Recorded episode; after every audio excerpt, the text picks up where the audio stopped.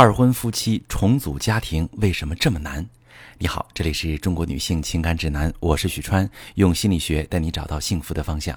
遇到感情问题，直接点我头像发私信向我提问吧。呃，我们今天还是要回答大家的感情问题。我们先来看第一个，这位女士问说：“我老公是二婚，我俩结婚后，他每次联系前妻和头婚的女儿，我俩都会争吵，是我心胸狭窄不够大度吗？我究竟该怎么做？”好，这位女士，首先我想跟你说，遇到问题的时候，千万不要自我攻击，自我攻击解决不了问题，还会让事情变得更糟糕。你老公跟前妻的联系之所以会引发你们的争吵，不是因为你心胸狭窄，而是你们夫妻俩没有针对这个情况协商共识出一个双方都认可的处理原则。当你和一个离异过的女人组成家庭，有一个问题永远是不可避免的，就是她上一段婚姻中的子女。他不仅需要支付抚养费，还得尽到做父亲的责任和义务。可能对于有些男人，他们能做到对之前婚姻中的子女不管不问，但是这类男人也恰恰最不值得托付，因为他们缺乏责任感。他即使再婚，对未来的妻子子女也不会好到哪里去。一个有担当、懂关爱的男人，一定不会因为离异就跟亲骨肉一刀两断。所以，当他重新组建家庭之后，必然需要协调的一个问题就是，怎么能既不影响现在的家庭，又可以给头婚子女父爱。但这个问题不是男人自己的问题，而是再婚之后夫妻俩共同的问题。两口子呀，必须要认真坐下来，充分了解彼此的需求和感受，配合制定出一个双方都认可、未来不会发生矛盾的执行方案。我给你举个例子，有的男人会停止与前妻直接对话。关于孩子的事儿，跟前丈母娘沟通，接孩子、看孩子都跟前丈母娘联系。还有的男人呢，会删除前妻的微信，需要讨论孩子的事儿，直接当着现任妻子的面电话联系。这些方式呢，你都可以参考。另外，还有一个很重要的方面，你得注意，千万不要在冲突的中心解决问题。也就是说，别等你老公又联系前妻了，你又觉得他做了你不能忍的事儿了，你再跟老公吵，而是选一个平常的日子。你和老公都空闲的日子，你跟老公说说你对这个问题的感受和看法，和老公确定沟通目标，然后各自思考几天，带着自己的解决方案在一起商讨。讨论的时候，你要确定自己的诉求，也要确定好自己能接受的底线在哪里，给老公一些协商空间，千万不要非黑即白，一个谈不拢就撕破脸。如果老公提出的意见你不能接受，也不要马上反驳控诉。而是告诉他，你需要时间消化，你需要想一想，然后你可以带着新的处理意见进行下一轮谈判。例如，我可以答应你上次提出的建议，但是我也要你满足我的某某事儿。或者，我理解你提出那条建议的初衷，但是在某某环节我还是不能接受，我希望如何如何调整。也就是说，面对你不能接受的提议，你可以做有条件的妥协。这样的沟通最好分好多次。因为重要的事儿本身就很难通过一次沟通达成共识，而且在沟通中遇到冲突点时，难免产生负面情绪。分多次可以缓解情绪，不至于引发争吵。等一切都商定好之后，你和老公就按照你们协商出的方案执行下去，这样你也不委屈了，你们夫妻俩也不会再因为他前妻债吵架伤感情了。好，我们再来看第二个问题啊。呃，这是一位男士的提问。他说：“我和老婆都工作稳定，有一儿一女，两房一车。在亲戚朋友看来，我们是令人羡慕的幸福家庭。但实际上，我们的日子过起来很不是滋味。老婆经常会因为带孩子的琐事发脾气，很少能看到笑脸。我也理解她的辛苦，下班呢就帮着做家务，工资全交。除了一周打两次羽毛球，很少和朋友应酬。老婆不喜欢做饭，就经常在外面吃。即便如此，也很难换来老婆的好状态。”对此我也很气馁，尤其是看到他板着脸抱怨这抱怨那的时候，会觉得他不知足。哀怨就是他性格里固有的东西。有时我会后悔结婚，对生活和家庭也越来越没有激情，不知道这样的婚姻该怎么办。好，这位先生，你在婚姻当中的确有切实的付出，所以我很理解你的心情。但是你在经营婚姻的时候，你存在的问题也非常明显。我先来帮你梳理一下你的婚姻现状为什么会现在这样，再给你一些切实可行的建议。你的描述中有一句话很关键，你说，尤其看到他板着脸抱怨这抱怨那的时候，会觉得他不知足，哀怨就是他性格里固有的东西。这句话很好的诠释了你对妻子的态度。而这样的态度正是导致你在婚姻当中不幸福的主要原因。为什么这么说呢？因为妻子抱怨的内容是他没有得到满足的部分，你对待她没有满足这个部分的态度是：你知足吧，你想要的太多了，这部分你就不该有。然后你给他贴了一个哀怨的标签这就相当于你亲自给你的婚姻状态定性了。你决定某些东西你们就是不该拥有，你确定妻子的哀怨跟你没关系，是她自己有问题，你根本解决不了。你的这些判定堵死了你们婚姻现状的改善空间，所以你只能继续每天看妻子发脾气，没笑脸，话不投机。那怎么处理会改善你们的婚姻状态呢？首先，你得把妻子的抱怨听进去。我知道这很难，因为这需要你接纳很多负能量。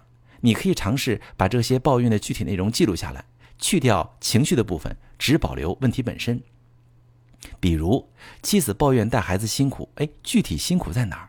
是孩子不听话、不好教育吗？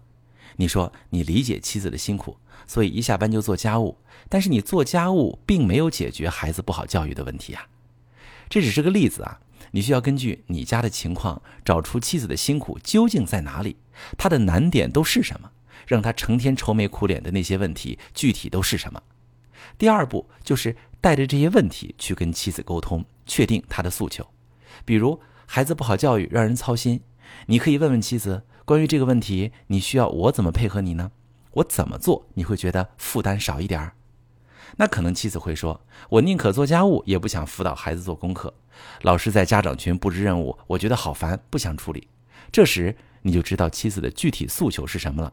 她想让你负责教孩子，完成这一步，妻子至少知道你把她的话听进去了。这时她会对你产生同盟感。他不会再觉得你站在他的对立面，拿个盾牌把他的话屏蔽的死死的。第三步，和妻子就具体问题协商共识。妻子的诉求，你可能在客观上没有条件全部满足，但是你可以尽量解决你力所能及的部分啊。你这时要传达给妻子一个概念，就是你的事就是咱俩的事，你想要的就是咱俩想要的，你不需要独自面对，我和你一起朝着目标前进。